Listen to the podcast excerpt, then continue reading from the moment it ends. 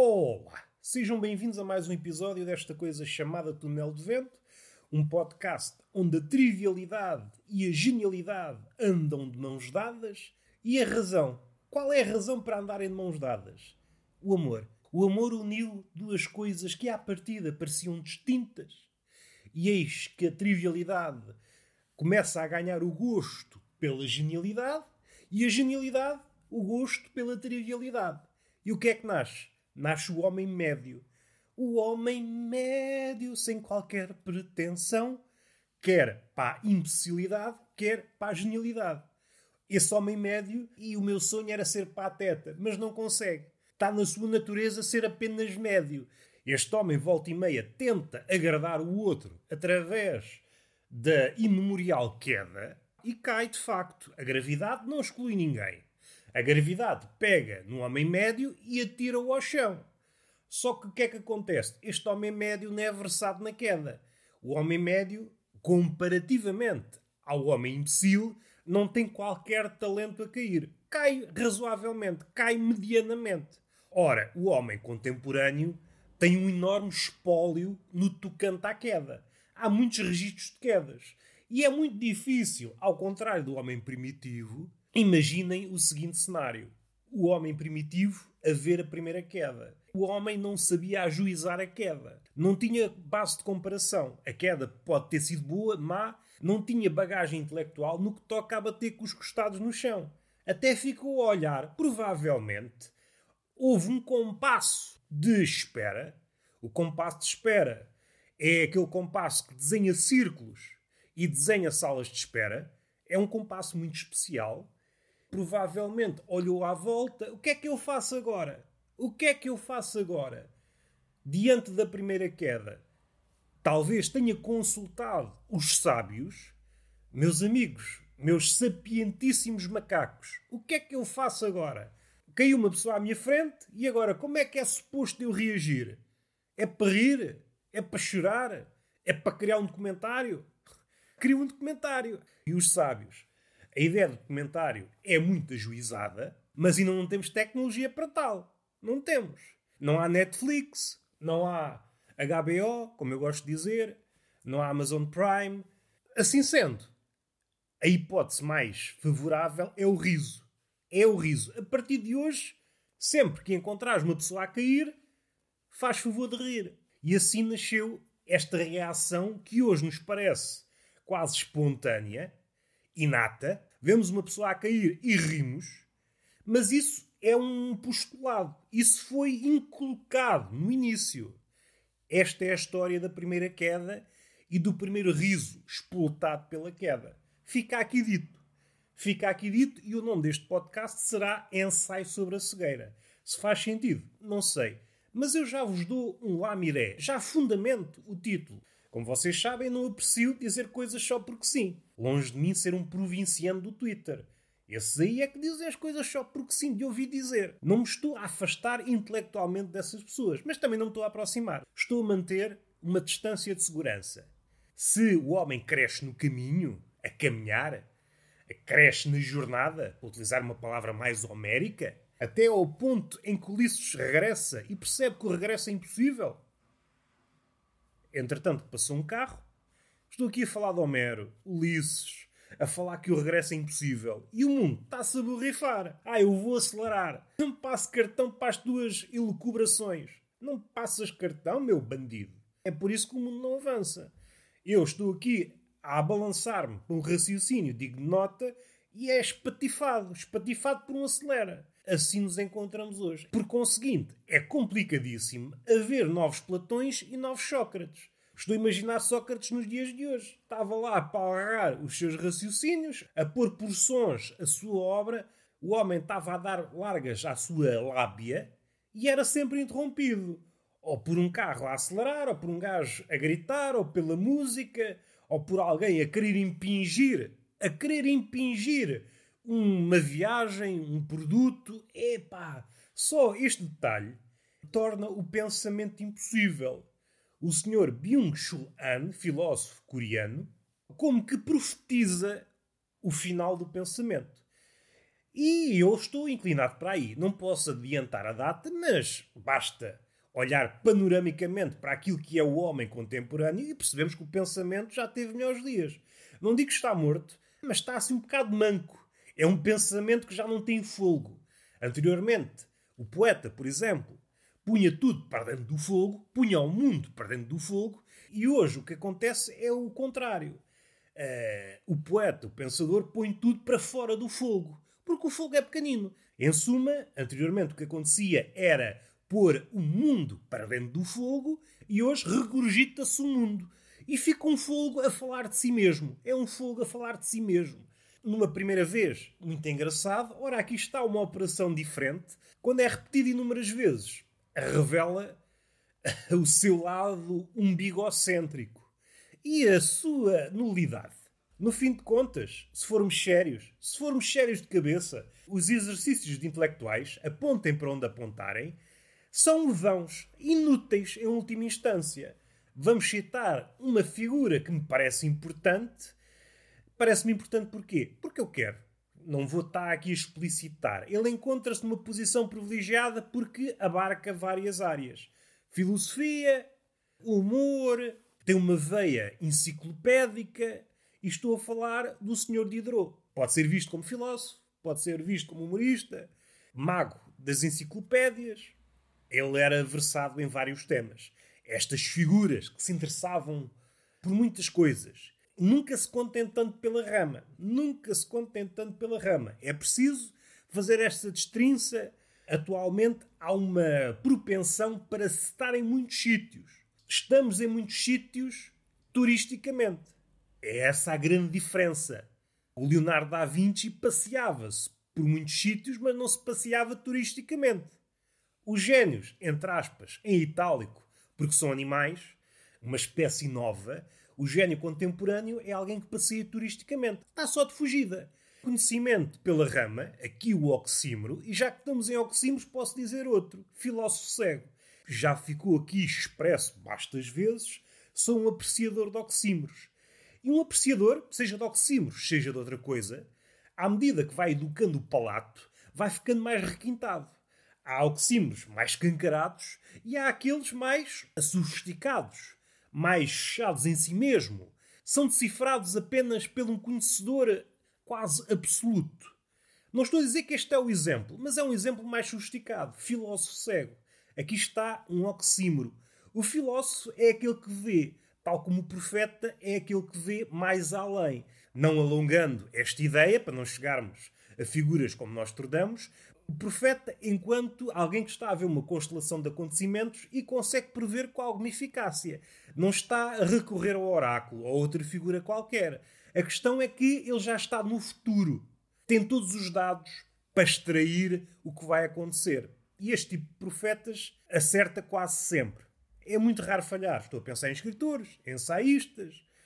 Conseguem ver o mundo com décadas de avanço na altura são escarnecidos e quando o futuro chega em forma de presente, a reação é ai ai meu Deus, ó tio, ó tio, ó tio, para usar uma expressão portuguesa. Recentemente temos o caso da pandemia. No início, no início da pandemia, houve lá filósofos a profetizar o que ia acontecer, o que está a acontecer agora. Profetizaram os climas políticos. Esta figura do profeta, e na acessão primeva de profeta, aquele que vê mais além, não deve ser descurada. E encontramos-la em várias figuras. Nelson Rodrigues, este sentimento do homem querer parecer sempre mais jovem. Na altura em que Nelson Rodrigues escrevia, esse sentimento existia, mas era uma versão muito mais diminuta do que existe hoje. Mas ele conseguiu profetizar as consequências dessa postura do homem, de querer parecer sempre mais novo. E as implicações vão crescendo. É claro que o profeta vê até certo sítio, não vê tudo, até porque nada existe isoladamente. Aqui está uma ideia, quanto a mim absoluta, que nos ajuda a vários níveis. Mas não seja a nível de entender o patamar da inteligência coletiva atual. Seja em termos políticos, seja em termos de tudo.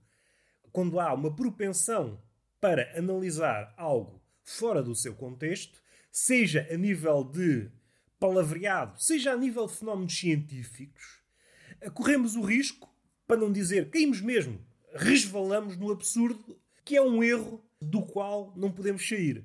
Há erros que nos ajudam a chegar à verdade. Aproximarmos-nos dela. Para citar Diderot, não usei esta referência em vão, já lá vou, e se rimou, tem um grão de verdade. Há um pensamento de Diderot que me parece essencial e também dá uma bela imagem do homem contemporâneo. A nossa relação, diante da frase que eu vou dizer, dá uma imagem perfeita do homem contemporâneo. E a frase é mais ou menos esta: Devem exigir que eu procure a verdade, mas nunca que a alcance. Esta frase é exímia para descrever por si só algumas das características do homem, a forma como vemos esta frase, ou a forma como a maioria vê esta frase, diz muito do homem contemporâneo. O homem contemporâneo, quando se inclina para a empáfia, para a pesporrência, para a arrogância de dizer, já agora eu gosto muito destas palavras, quando digo, uma apetece-me dizer sempre os sinónimos. Pesporrência, arrogância, e podia ficar aqui a tarde toda. Mas depois lembro-me, será que as pessoas sabem o que é empáfia? Podem não saber pesporrência, também não. Então fica porrinhado. é outra palavra que também gosto. é um à parte, dentro de um à parte. Isto para dizer o quê em relação à empáfia de achar que alcançamos a verdade? É crítica uh, em várias esferas. Na científica, então, é um tiro no pé. O homem contemporâneo, como é um homem da dinastia de Narciso, inclina-se muito para o dogma.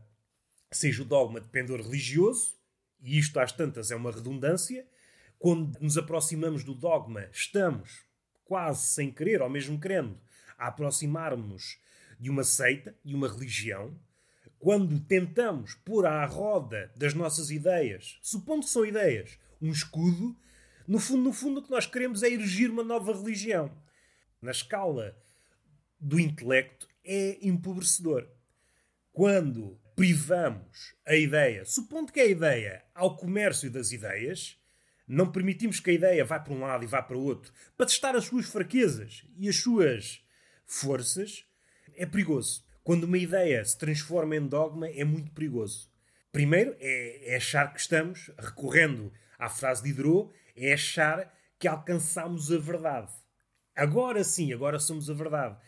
E isso leva-nos logo para vários caminhos. Leva-nos leva para o caminho sem saída de que, enquanto portadores da verdade, fazemos parte de um grupo à parte e que o resto é ralé. Ou se convertem ou são dinamitados. E isto aproxima-nos, mais uma vez, do lado mais radical da religião. Quando deixa de existir tolerância, e a tolerância, para usar as palavras de Voltaire, é ter em conta que o homem é falível, ter em conta as nossas fraquezas e os nossos erros e agir em conformidade, e é este comércio de erros e fraquezas com vista a um melhoramento coletivo, esta é que devia ser a senda. Quando bloqueamos estas coisas todas, quando bloqueamos o comércio de fragilidades e o comércio de ideias, são duas coisas paralelas, não muito distantes, e que bebem uma da outra. Paralelas, mas bebem uma da outra. Cada uma inspira-se na outra. A ideia, ao nascer, é frágil. Pode beber da intrepidez de quem a pensou, mas é frágil. A ideia, para se ingrar, tem de entrar no mundo. Aqui reside uma diferença.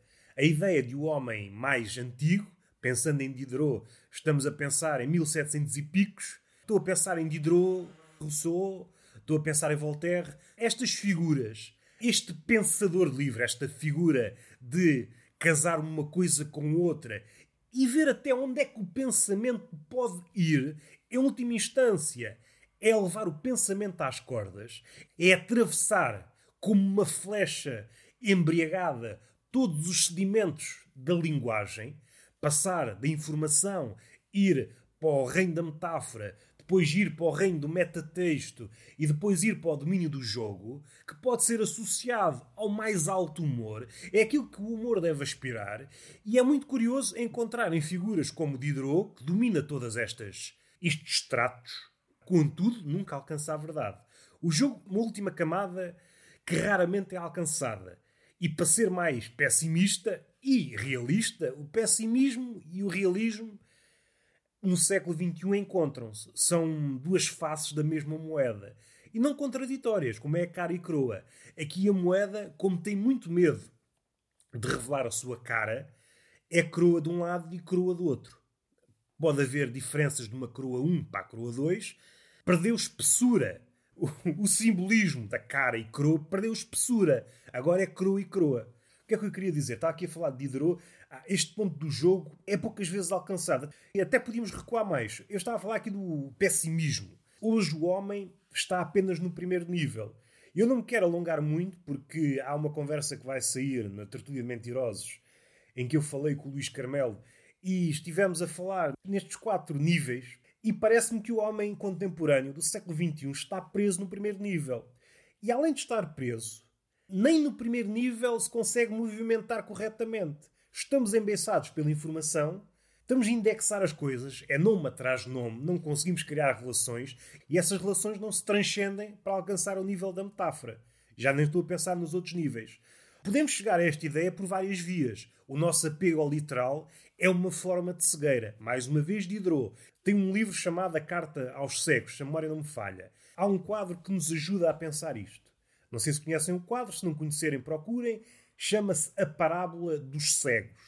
Eu não sei pronunciar o nome, é um pintor uh, Peter Bruegel, mas vou tentar descrever a traço grosso, sem molhar o pincel, salvo seja, o que é que o quadro representa. São três cegos, cada um guiando o outro. É uma espécie de fila indiana de cegos.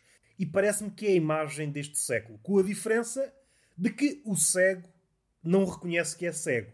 Voltamos à frase de Diderot: o pensamento é circular, é sempre à volta de o tema, e aqui o tema é a cegueira, é o ensaio sobre a cegueira, tentar perceber até que ponto o homem é cego. Há uma forma de diagnosticar este tipo de cegueira. Podemos oscilar entre a cegueira literal, se quiserem, e a cegueira em relação ao mundo. Se analisarmos a forma como o homem vê a frase de Diderot ou a forma como o homem, se quiserem, para esquecerem a frase de Diderot, a forma como o homem se relaciona com a verdade. Se salta de postulado em postulado, dogma em dogma, eu sei isto e é assim, é assim, é assim, vai saltando de certeza absoluta em certeza absoluta, e então o diagnóstico, que é certo, absoluto, imaculado, sem falhas, quase divino, o diagnóstico divino em relação a este homem é que é cego. Alguém que julga ter encontrado a verdade e ter decifrado todos os seus meandros, é cego. Aqui não há dúvida. Não há nem pode haver. Voltamos ao oxímoro. Um oxímoro que, que é sofisticado. Esta coisa do filósofo cego. A nossa relação diante, seja de oxímoros. Eu já referi uma vez no episódio, mas acho que é oportuno referi-lo de novo. A nossa postura em relação a oxímoros e em relação a tautologias, diz muito da saúde do nosso cérebro, cérebro individual ou cérebro coletivo. Se não conseguimos perceber onde é que estão os oxímoros, e aqui o filósofo cego não é um exemplo corrente. Não é comum alguém expressar-se desta forma. E por isso não faz parte do nosso cotidiano. Mas se abrirem um jornal e não forem capazes de ver quer os oxímoros, quer as redundâncias, é sinal que já foram ludibriados. São uma espécie de peixe moribundo que vão ao sabor da corrente. Da redundância, da redundância e do oxímoro.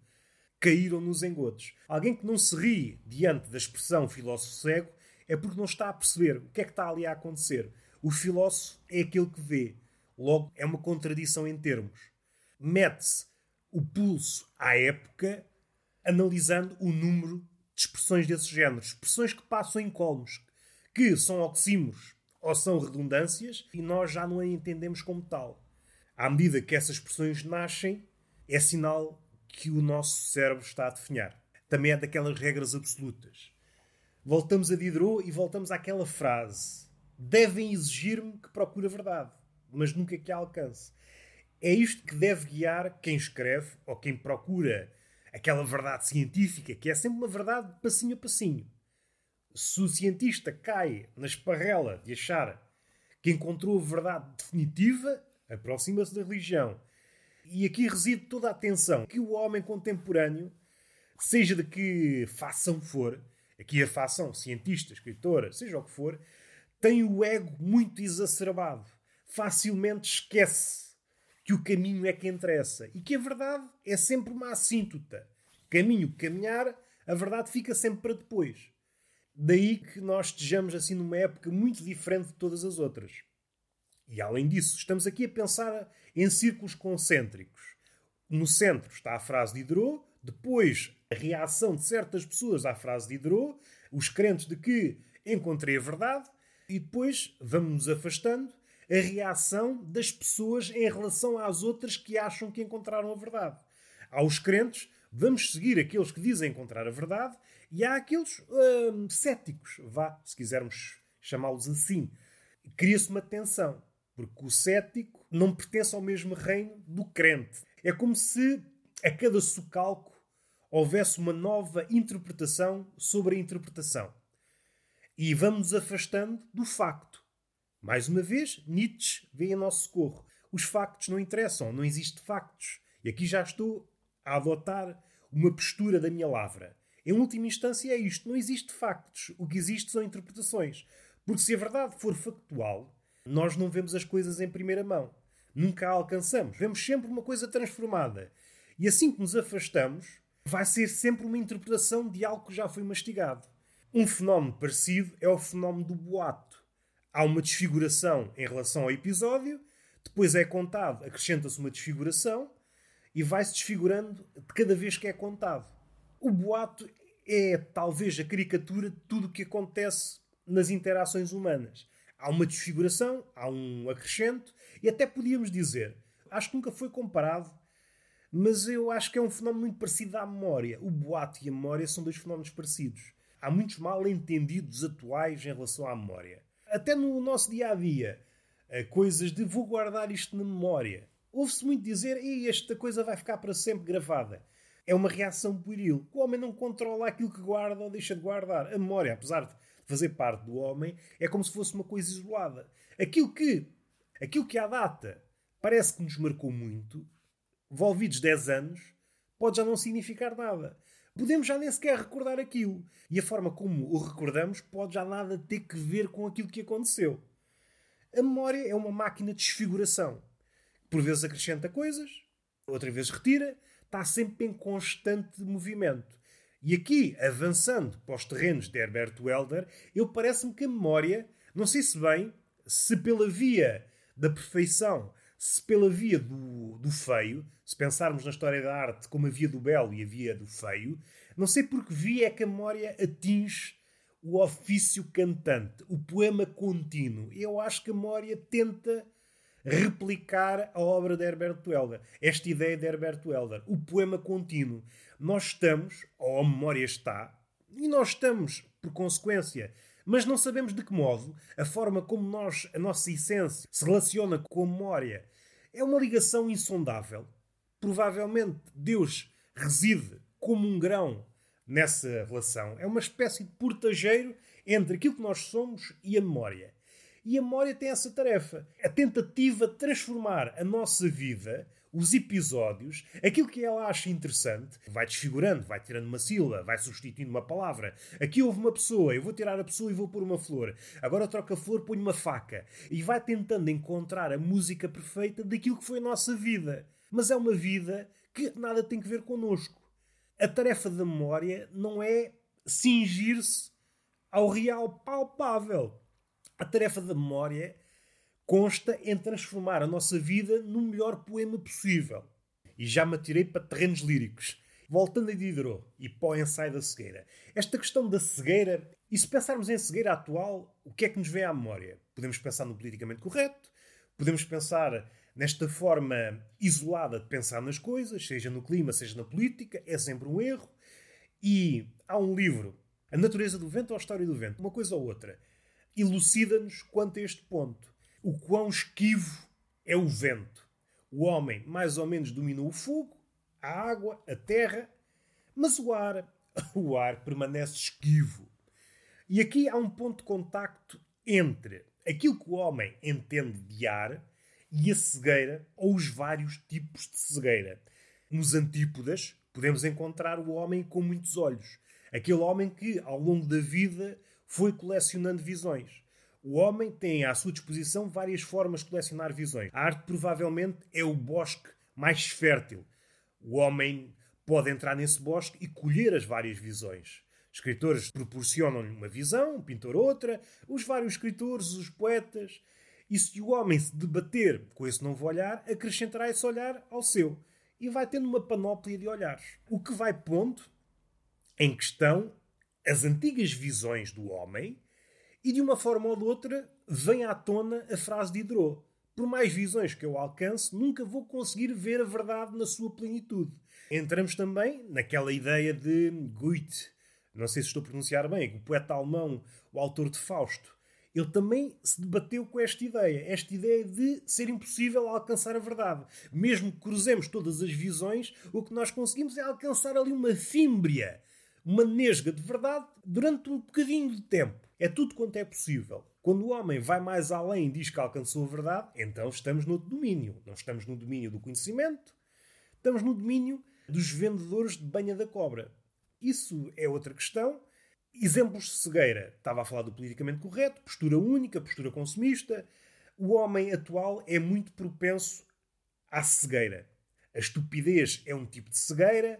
O narcisismo patológico é um tipo de cegueira. Não estou a ser exagerado quando digo que o século XXI é fértil em cegueiras.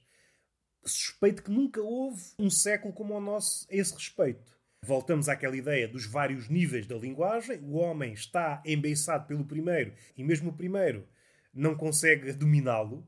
E cada um desses níveis abre a visão para outras visões. O mundo torna-se cada vez maior. E o olhar do homem é um olhar miúpe. Está tudo desfocado. Mas é um miúpe convicto que está a ver.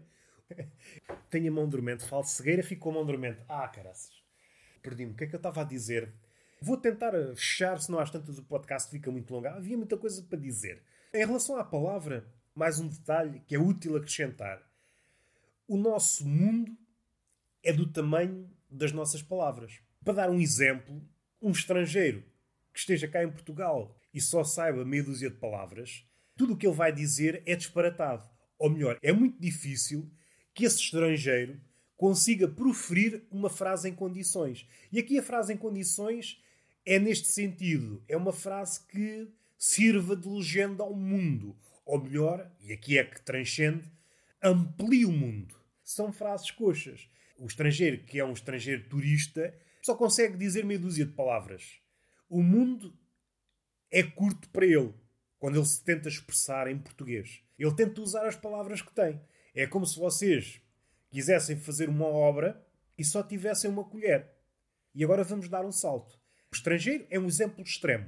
Essa figura do estrangeiro está mais ou menos presente em todas as pessoas, atualmente. E é muito frequente ver, pessoal até aos 30, ter problemas a descrever seja o que for. E coisas simples. E esse fenómeno que acontece com o estrangeiro não tem arsenal para descrever o mundo e, em última instância, ampliá-lo, está a acontecer atualmente com todas as pessoas. É um sintoma da cegueira não somos capazes de ver o mundo como ele merece ser visto. E, em última instância, aumentar o mundo. Queria dar aqui outro exemplo que me parece, passa redundância, exemplar. Aquela brincadeira que fazemos com as crianças de tapamos a cara, depois destapamos repetidamente, é uma forma de mostrar, e já Diderot enfatizou isto, de a criança perceber que não é pelo facto de desaparecermos que nós deixamos de existir.